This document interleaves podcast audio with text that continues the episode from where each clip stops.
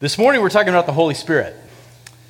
Many years ago, the late R.C. Sproul, who's one of my favorite theologians, uh, wrote a book titled The Mystery of the Holy Spirit. And he led with this quote, which I've thought about many, many times. Quote, the Holy Spirit leaves no footprints in the sand. The Holy Spirit leaves no footprints in the sand. And there's an obvious reference there to an image you're all pretty familiar with. You've probably seen two sets of footprints going down a beach side by side until one set disappears. And the implication is that Jesus was walking beside me, and when it came to one of those periods of my life where I just couldn't walk on my own, he carried me in his arms. That, that image has been around a long time. It's a little corny, right? But it's also a beautiful word picture of the ministry that Christ has to us. But here's the thing about the Spirit He isn't physical like Jesus is. He's not physical.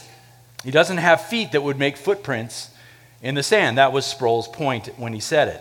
The Spirit is like the wind, Jesus said to Nicodemus. It blows where it wishes, and you hear the sound of it, but you don't know where it comes from or where it's going.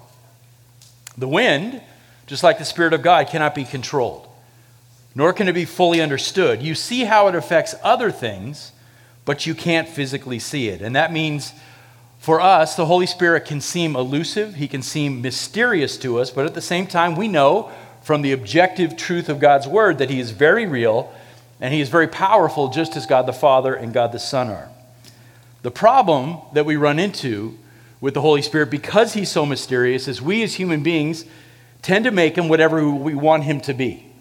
And we tend to ascribe things to him that in reality are just what we want for ourselves. We tend to actually seek Him when we're desperate, when we're in need, and then when things start to go in our way, then we tend to forget Him because we can't see Him. And just as we fashioned Him according to our own desires, at times we're all guilty of, in reality, blaspheming Him, treating Him as less than who He is, less than fully God, treating Him as some type of lesser divine being, certainly worthy of less attention, less worship than God the Father or Jesus, whom we love. So the Spirit is greatly mis- misunderstood in our day, and whenever the church has a chance to talk about the Spirit and to correct things, it's good to take that opportunity because this is important. The doctrine of the Holy Spirit, what we call pneumatology, is not some distant teaching that we can just sort of put in the corner in some dusty old systematic theology book. In terms of the Trinitarian persons, the Spirit is the one who is, you might say, most near to us. Indeed, He is within us. So He is the one examining our thoughts and our motives. He hears the words that we speak. He is a witness to the things that we do. The Spirit is our, our teacher and our guide. He is the one who both convicts us when we stumble into sin and comforts us in our trials. So, our passage for this morning has much to say about the ministry of the Spirit and also much to say about the kingdom of God. How, as we are in, in the book of John, how we're in the midst of this, this soon to be transition from the old covenant to the new as Jesus is now facing being arrested and taken away for trial. So grab your Bibles. We're going to go to John chapter 16. If you're new with us, we have been working our way for years now through the book of John. We're getting there. We're patient, right? God's timing. John chapter 16, if you were with us last Sunday, we talked about how a Christian ought to expect some measure of hatred and persecution from the world. And Jesus' big point last week to his disciples is don't be surprised by this. Don't be caught off guard as if this were something strange that were happening to you.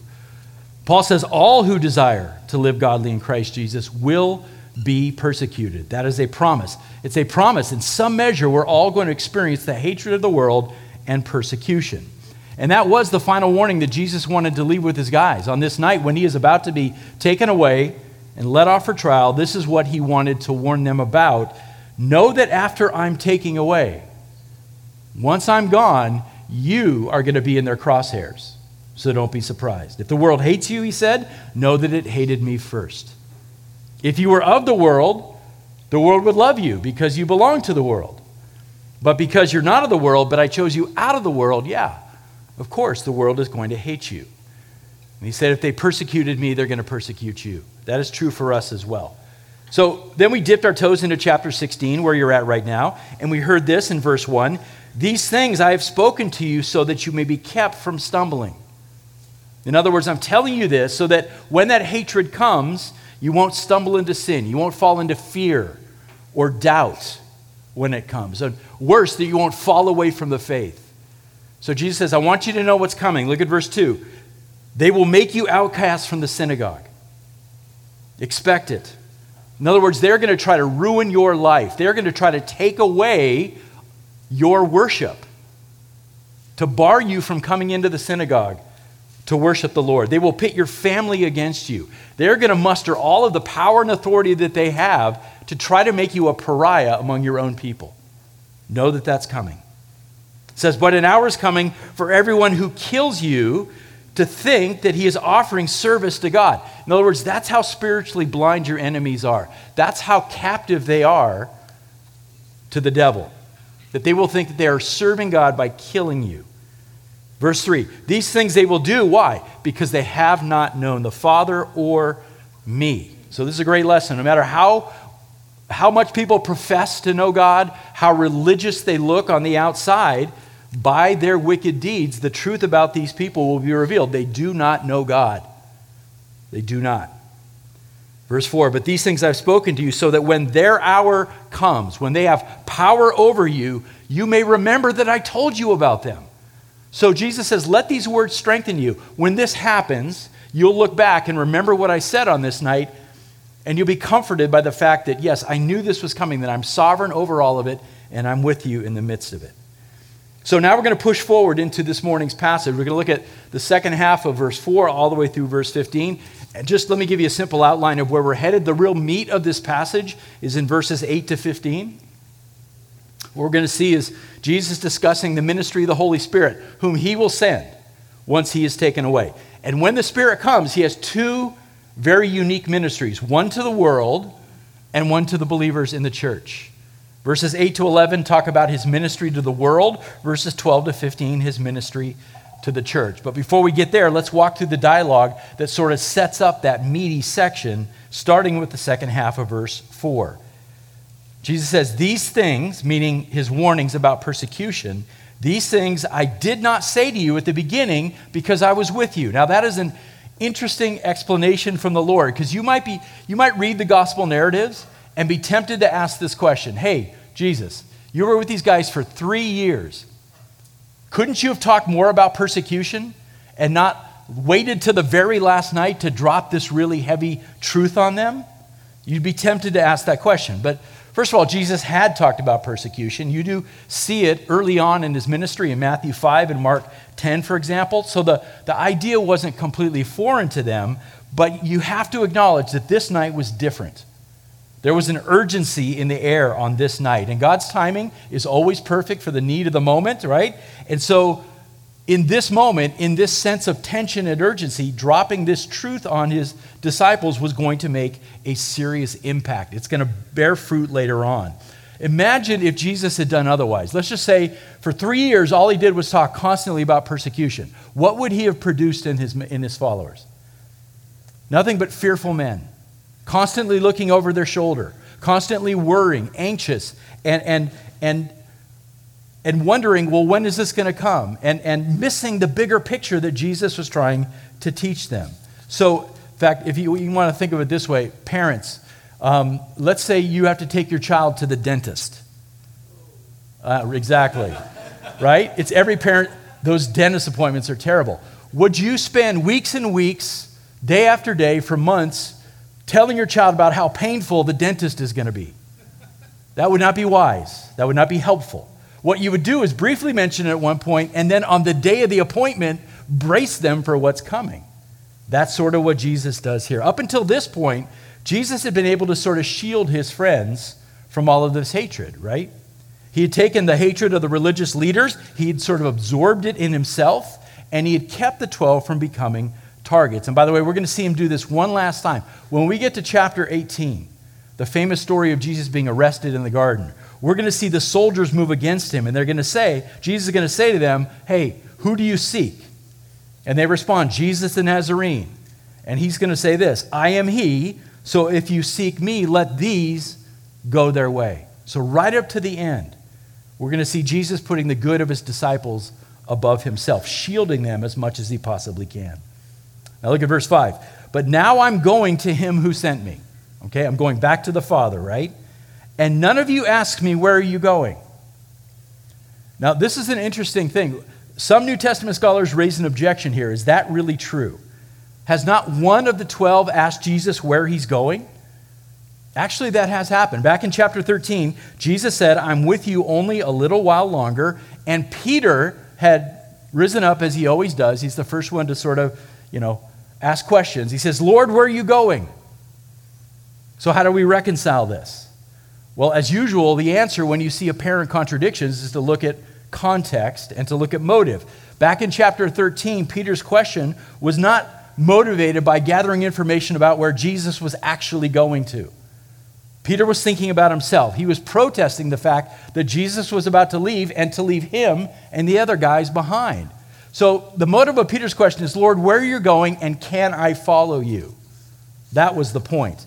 But Jesus means something different here in chapter 16. This is a gentle rebuke. He says, Now I'm going away, and not one of you has asked, Where are you actually going? As if you care about me. Where are you going to end up, Jesus? Are you going to be okay? Can you explain this to us? That's not what they have done. They're not concerned about Jesus at all in this minute. They're concerned about themselves. And by the way, I understand that. I'd be feeling the same thing.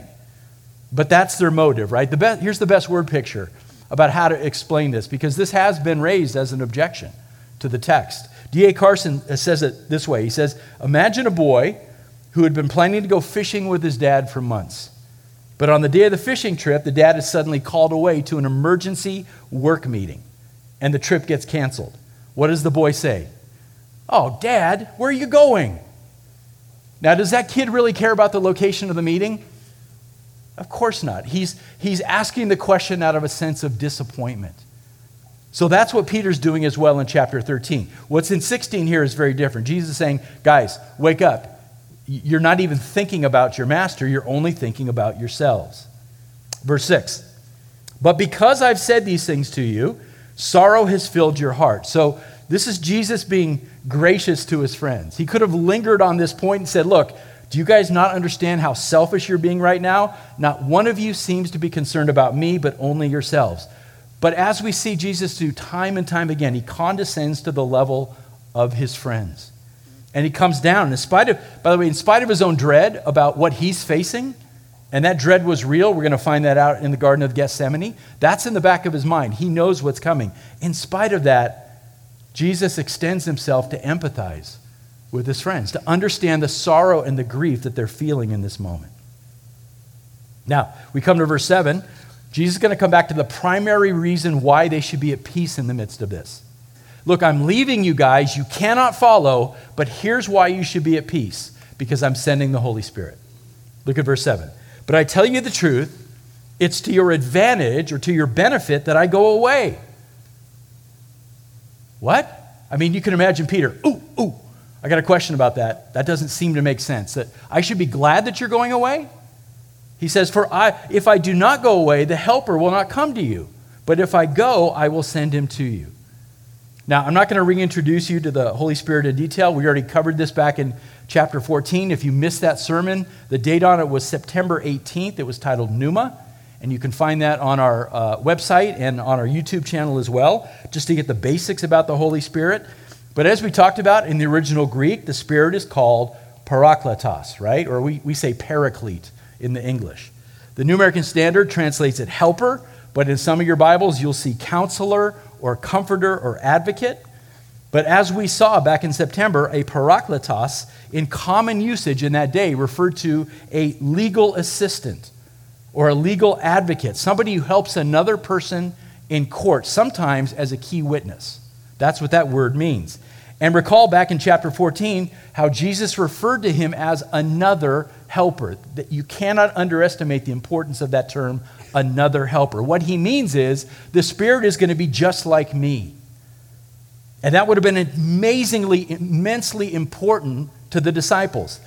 He says, I'm sending you one who has the exact same nature as me, the same essence and substance as I have, meaning that he is fully God, he has the same attributes, he has the same compassion, he has the same love for you. So, as I promised, I'm not leaving you as orphans, I'm sending you one just like me. This would have been very important for the disciples. And the reality is, as we look back at the New Testament, even, even as Christians today, we all have two helpers. We have the Spirit of God within us, and we have the Son of God who sits at the right hand of the Father. Both of them are called helpers. John, in his first epistle, uses that same term, parakletos, and applies it to Jesus. He says, If anyone sins, we have an advocate with the Father, Jesus Christ the righteous. So, as the Spirit is a helper, we also have Jesus as our helper as well. So, this is, this is all good and well for us, you know, to, to look back.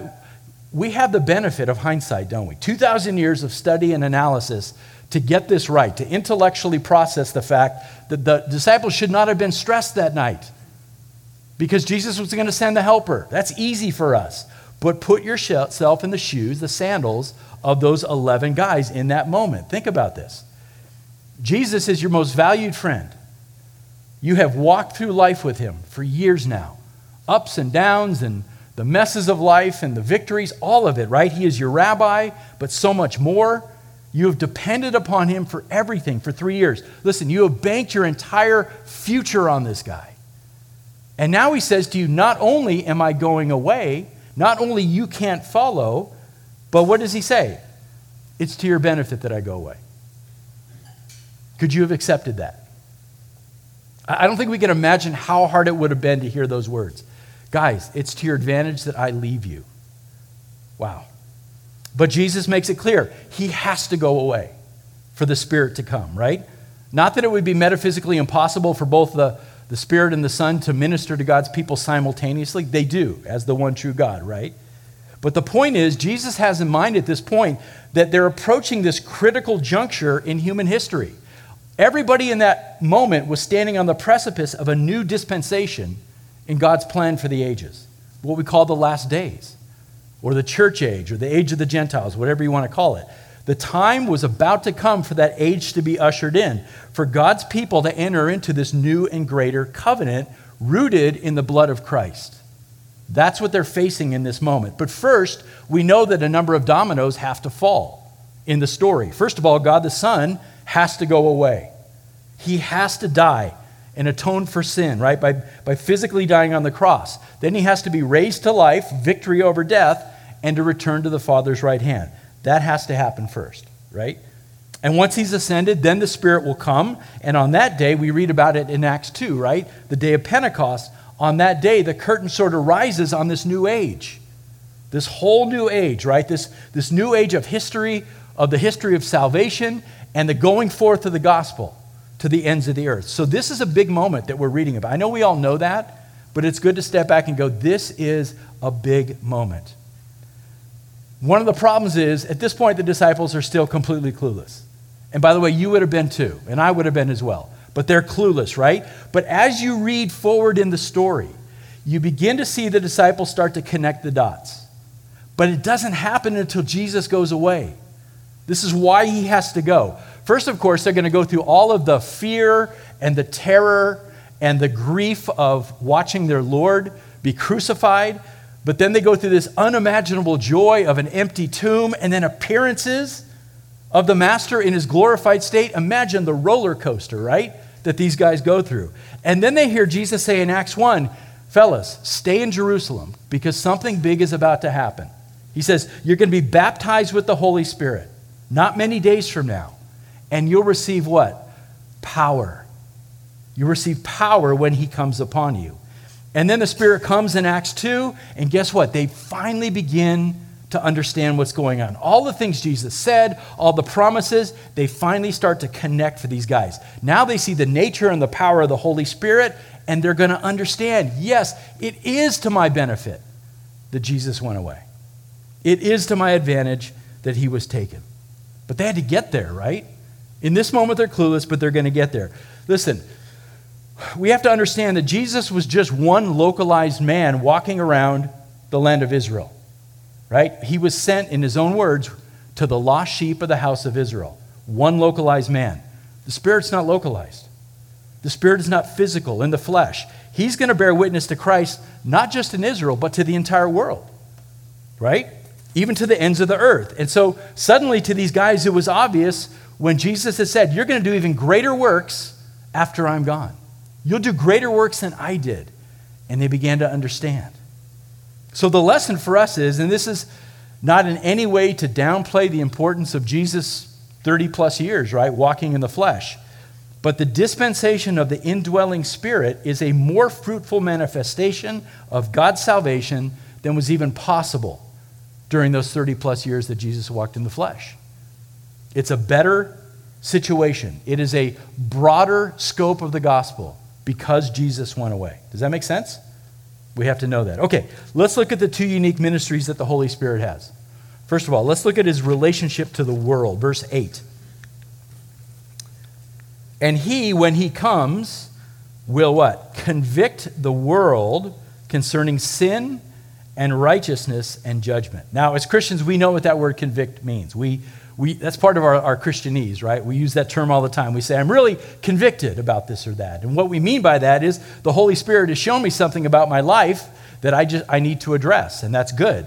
But first and foremost, you have to understand that the word convict, even in the Greek, is a legal term. When a prosecuting attorney presents a case against a lawbreaker, and, and his, his case is so irrefutable, we say the jury should convict that person. And that fits verse 8 here. One of the Spirit's roles is to present an irrefutable case against all of humanity who are guilty before God as what? As lawbreakers. We've all broken God's law.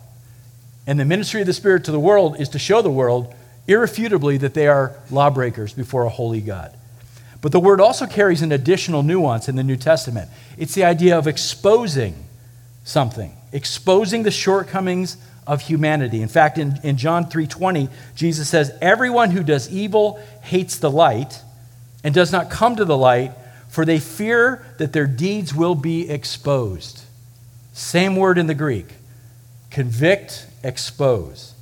So here in John 16, Jesus is saying that once he returns to the Father, the Spirit's going to come and he's going to be sent not just into the hearts of believers, but to the world as well.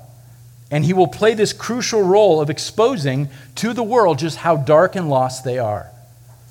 That's one of his ministries. Now, that doesn't mean that the world's going to respond well. He is going to convict the world of these things, does not mean that the world is going to respond well. The Spirit's work in the world is not always effectual in the sense that it brings everybody to salvation. That is going to depend upon the Father both choosing and drawing. And that's for a whole nother sermon. But it does mean that this conviction is going to separate all of the world, all of humanity, into one of two camps. On the one hand, repentance and salvation. On the other, hardness of heart and judgment. So we can confidently say that all who are saved have been convicted of sin, but not all who've been convicted of sin are saved. But the Spirit has done his job in the world. Now, sometimes, according to God's sovereign will, the Spirit's conviction of the world is effectual and people get saved. And this is how it normally happens the Spirit empowers the witness of the church and drives the truth of the gospel into the conscience of people of the world. And one of the great examples in, in, in the flow of what we're talking about this morning is the day of Pentecost and Peter's sermon. How many of you guys have ever stopped to really study Peter's sermon in Acts 2? Every preacher has done this. In fact, you get it in preaching class. They'll, they'll, they'll make you study it. So it's really important. That moment when Peter stands up and preaches to the Jews on the day of Pentecost is one of those moments where the dots must have come together for the disciples. They had stayed in Jerusalem. They had, the power of the Holy Spirit had come upon them, just as Jesus promised. And now they watch Peter, right? This guy they had lived with for three years, Peter the knucklehead, right? they watched this guy stand up and preach to this crowd with what? With power. With real power. If you look at his sermon, you'll find out it's actually pretty basic. What does he do? He quotes scripture. Thumbs up he points people to Jesus, talks about his resurrection and ascension, then connects those events with more scripture, and then he lays out an indictment. He says, Let the house of Israel know that God has made him both Lord and Christ, this Jesus whom you crucified. Mic drop. That's what you call a closing statement. in the preaching world. And what happened? The text says that the audience, the hearers, were pierced to the heart. That is the ministry of the Holy Spirit to the world. He convicted these men of the world, unbelievers, of their sin. He exposed them. And 3,000 people trusted in Jesus that day and got baptized. Amazing. So, through a, a single sermon on a single day, the church grew more in that one, I don't know how long it took, less than an hour. The church grew more than it had all the three years that Jesus walked the earth. Right? What an advantage. What greater works were being done, even though Jesus had gone away. You see what I'm seeing? What I'm saying? Do you see what the disciples were seeing? And listen, friends, there's no human explanation for this. As I said, the sermon, if you went to a modern day preacher and said, take a look at Peter's sermon and, and grade it, they would say, well, that's not very clever. It's not very well crafted. That's the favorite word of preachers now. It's well crafted, right? It's just super, it's not extraordinary, is what they would say. But the Holy Spirit had driven the truth home like an arrow into the consciences of these men. And they saw their unbelief, and they saw their rebellion, and they came face to face with God. And that was not through the eloquence of Peter. Remember, what was Peter? He was a fisherman. You know how fishermen talk? He had no formal training in homiletics. That response was produced by the mighty power of God, the Spirit in His words combined with the Scripture. And that is the lesson that every preacher has to learn in his ministry career that it's never my words. It's never my words. My words have no power at all to transform. It's only when the Spirit works through the Scriptures and me being a mouthpiece, that's it, just a vessel, that people's lives are transformed. Only the Spirit can do that. Read a great uh, example of this in my study time this week, just as a, another example. In the Great Awakening that took place in Great Britain about the time of our Civil War, there's this, this great eyewitness account of how God was moving among the people of Scotland in that day. And I'll, I'll put the quote on the screen because I think it's so interesting. This eyewitness says this Those of you who are at ease have little conception of how terrifying a sight it is when the Holy Spirit is pleased to open a man's eyes to see the real state of his heart. Do we ever, do we ever think in those terms how terrifying it is for a man to come face to face with who he really is? He goes on, men who were thought to be and who thought themselves to be good religious people have been led to search the foundation upon which they were resting and to have found it rotten that they were self satisfied, resting on their own goodness and not upon Christ. Many turned from open sin to lives of holiness, some weeping for joy that their sins were now forgiven. What a powerful testimony to what the Spirit does when it gets hold of a man. So the Spirit moved in the hearts of these, uh, these, these folks were like the Pharisees of old. They were super religious. They were walking through all the religiosity they thought they needed, but they weren't even saved. They weren't saved. They were of the world, but the Spirit opened their eyes to their foolishness. The Spirit showed them that they were building a foundation on the sand, that it wouldn't stand, and they finally turned to Christ with great joy. Praise the Lord, right? That's what we pray for. We pray for in this community that people would be confronted by the Spirit in this way and that they would turn to Christ and be saved. Now, verses 9 to 11 give us three specific areas where the Spirit convicts. Let's look at these briefly. Now, verse number 9 concerning sin because they do not believe in me. The Spirit convicts the world concerning sin. Now, obviously, man's conscience is bent towards defending itself whenever sin gets raised. I mean, if you go out there and witness to people, you'll find this a lot. You talk about the word sin, and they go, like, no, I don't, I don't want, no, no, no, no, no, gonna, I don't like that word. I don't believe in it. It's a defensive mechanism that most people in the world have. Now, they may know deep down that they're sinning. They may know that, but they got to run from that light because they prefer the darkness. So don't shine that light on me. Or it's possible that they're just willfully ignorant, that their consciences have been so seared over time because they've rejected the truth that they're no longer sensitive to the fact that they sin. You'll bump into both of those things in the world. So the Holy Spirit ministers to the world by exposing the whole spectrum of the world's false ideas about, about sin and about the consequences of sin. He shows them that. Notice what Jesus points to in verse 9. He points to the, the essence of all sin, right? Which is unbelief because they do not believe in me. He convicts them, the Spirit, of their need to believe in Jesus as Savior because that's the one sin that's going to keep you out of heaven, right? To reject the Messiah. So we see once again, just as Jesus' ministry in his day was a dividing ministry, right? Dividing people into one or two camps, the Spirit continues that work. When he exposes sin to the world, a man has two choices, right? He can run from that light like a cockroach trying to escape, or he can move towards the light repent and be saved. But it's a dividing ministry. Verse 10 And concerning righteousness, because I go to the Father and you no longer see me. Now, this is interesting to me. The world has developed its own standard for righteousness. They'll talk about it, right? And it's hopelessly inadequate, but every person you out there has got some standard that they believe in. And guess what? Every time, it's just a little bit lower than them. Like, I, am a little bit higher than my standard. That's the way we do it, right? We, we, we just create our own standards of righteousness and we say, I'm just over that, that threshold. So the Spirit comes and convicts the world of what the true standard is. There's only one standard of righteousness it's Christ. He is the standard. Why? Because he lived the sinless life in full obedience to God. That makes him the only one who is, who is capable of atoning for sin because he has no sin of his own.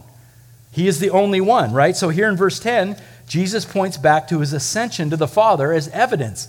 See, when the Father received the Son after his resurrection and uh, he ascends, and the Father puts a stamp of approval on the Son by seating him again at the right hand of power, right? That's the demonstration of his approval that, that Jesus had perfectly fulfilled the Father's will. He had proven himself to be a worthy sacrifice. That makes him the standard for righteousness. And that's what the Spirit does. Verse 11, and concerning judgment, because the ruler or prince of this world has been judged. Now, it won't take you long to look around and see that the world has a standard of judgment as well, and it's ridiculously warped and ungodly. It's all around us. And of course it is, because it's sponsored by the one who has been lying from the beginning. Right? It's all sponsored by the one who, right in the very beginning, tried to incite human beings against their own creator. And so, everybody in the world who echoes the value of, of Satan and follows in his path proves that he is their true father. And Jesus here says very clearly that the devil's already been judged. And by the way, he says this even before he goes to the cross. He's been judged. But very soon, at the cross, Satan's doom is going to be sealed. And even though he still can roam around and, and do his thing, he is right now a defeated and sentenced enemy. Now, take note of something important here. A question that I, I just briefly touched on a, a moment ago. How does the Spirit do this? How does the Spirit convict the world? Are you ready for this? Because this is the big application. Look around at the people with you here today. He does it through us. Right? Now, he's God, he's sovereign. He could, he could, he can convict the world through any way he chooses because he's sovereign, right? Yes, he can use dreams and visions and miracles to do that, but the ordinary means of operation that the Spirit uses to convict the world is the witness of the church. And the witness of individual believers like us. We are tools in his hand to show the world what sin, judgment, and righteousness look like. We have to communicate that. That's why the testimony of our lives matters. Wherever we go, our lives matter. That's why the reputation of the local church matters, right? That's why we have to speak up when gospel opportunities come our way. It's our calling and our mission to be faithful and ready so that the Holy Spirit can use us to show the world exactly what sin is, to show the world exactly who the standard of righteousness is, to show the world exactly how judgment will be rendered in the end. We've got to be his vessels. Make sense? So our testimony matters. Even as we come into Stevenson Ranch or back here, our testimony in this community matters as a local church, right? Because we want to be vessels in the hand, tools in the hand of the Holy Spirit to show them what it looks like. That's our calling. It's great that we're building this great fellowship here, but there's this great mission out there. And we got to be a good testimony. Okay, last thing. What about the Spirit's ministry to the church? Look at verse 12. And I picture Jesus pausing here, looking at his guys, and he says, I have many more things to say to you, but you cannot bear them now. I mean, this is a tense moment. Jesus knows what's about to happen. He says, I know you can't bear anymore. But when He, the Spirit of truth, comes, He will guide you into all the truth. So, in that moment, Jesus knows that His disciples are, you know, they're up to here, right? They're, any, anything more, and they're just going to be overwhelmed, right? And so, Jesus is gracious in this moment. What He doesn't do is say, All right, guys, look, um, Judas is gone to betray me. Soldiers are on the way. I've got like, check his watch, I've got like five minutes to get another three lessons crammed into your brain. no, he's gracious towards them, right? And he doesn't feel the need to rush it. You know why? Because he knows that very soon the Holy Spirit is going to come and continue the work that he had started. And that is the key to understand here. The Holy Spirit is going to come and continue this teaching ministry that Jesus had begun with these 11 men. And when he comes, he will guide them into all the truth that they need. Everything that they need to be ambassadors and missionaries for the gospel, the Spirit will guide them into that truth. Now, one of the important things to see here, and this is where our charismatic and Pentecostal friends sometimes make an error. This isn't a promise that when the Spirit comes, He's going to deliver all kinds of fresh new truths and give new special revelation to the 11. In fact, that's what the rest of the verse says. Look at verse 13. Jesus says, For he will not speak on his own initiative. He won't do that. What will he do? Whatever he hears, he will speak. And he will disclose or declare to you what is to come. He will glorify me, that's Jesus, for he will take of mine and disclose it to you. So the Spirit will fill out the complete revelation for these guys of who Jesus is, what he's accomplished. He's not going to do his own thing. He's not some free, free roaming, you know, being that's just going to do his own thing, as we would say. He's going to listen to the Son and speak all that the Son gives to him and pass it on to you. Now, what we see here, and this is so great, if you've been with us throughout the John series, how many times have we seen Jesus say, I only say and do what the Father tells me? Over and over and over again.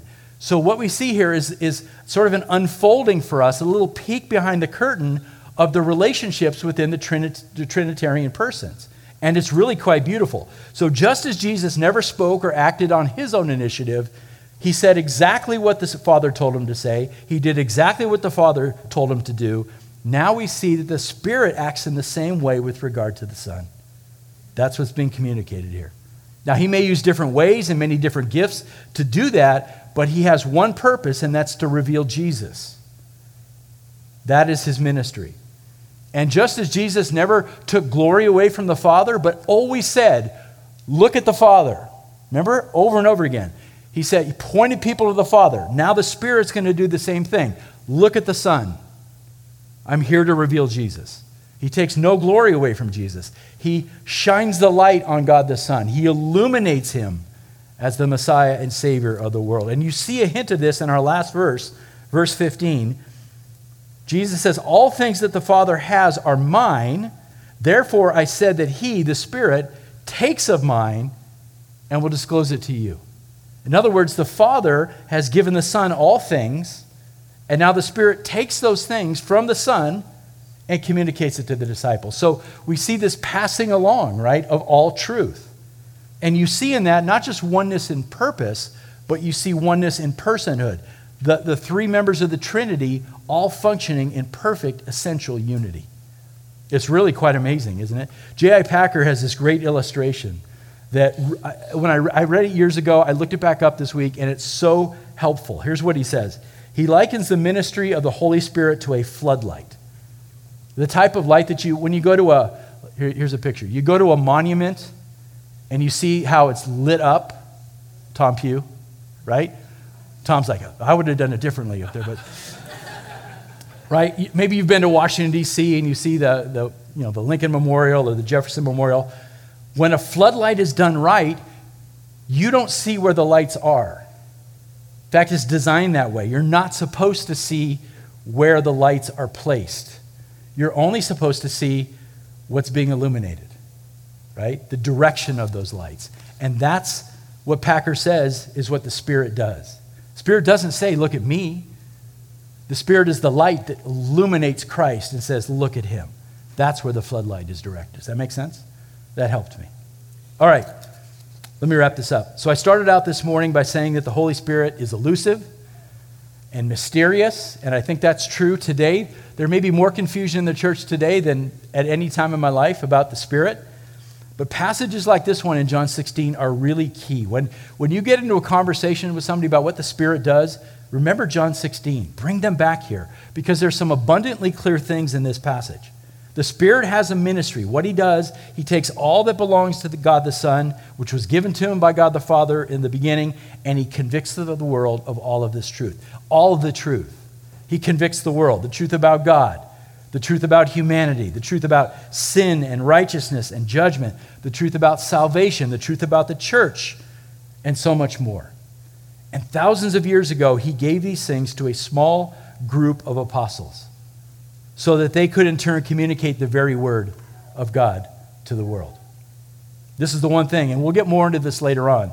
The full and final expression of God's will, the final disclosure of God Himself in Christ, is what the Holy Spirit perfectly conveyed to the apostles so they could write it down and spread it across the globe. And so you need to know it's the Spirit who's given you that Bible in your lap. It's the Spirit that is giving you that Bible on your phone that we have so much access to. The men who wrote it, Peter says, were carried along by who? By the Holy Spirit. As they wrote. It was a miraculous process that was God breathed. And through that process we have today Jesus Christ revealed to us. And that's what the Holy Spirit wants us to know. Floodlight. Look at Jesus. Look at the Word, right? There's a reason why he's called the Word. Look at the Word. I have never seen the Lord Jesus Christ, said one very wise man, but he has written me a letter. 2,000 years removed from his death and resurrection, that's our conviction, isn't it? That is our, our faith. I've never seen Jesus, but he's written me a letter, and I trust in it. Today, the Spirit teaches us and guides us and convicts us and comforts us. How? By pointing us back to Christ, by pointing us back to the principles in the Word. So, friends, I'll just close with this. Never take that Bible for granted. It's the very Word of God. And let's just say, Thank you, Holy Spirit. Amen? Let's pray. Lord, with one voice, we do say that together this morning. Thank you, Holy Spirit. Thank you, Holy Spirit, for, for coming and continuing the work that Jesus began. Thank you, Jesus for always saying and doing what the Father told you, for this perfect unity with the triune persons. But Lord, that we have a chance now to, to have the Spirit within us, guiding us, teaching us, yes, even convicting us of our sins, but comforting us as well. What a privilege we have, Lord, that you have seen fit in your sovereignty to allow us to be part of this last age to be part of the church age, to, to have the indwelling spirit. Lord, may you prevent all of us here this morning from taking that for granted, but that we would have thankful hearts that you've done all this for us. Lord, thank you for your word, for the way it teaches us, the way it, it convicts us, Lord. I pray, God, that it will bear fruit this week as we go out beyond these walls and into our community. For your glory, we pray. Amen.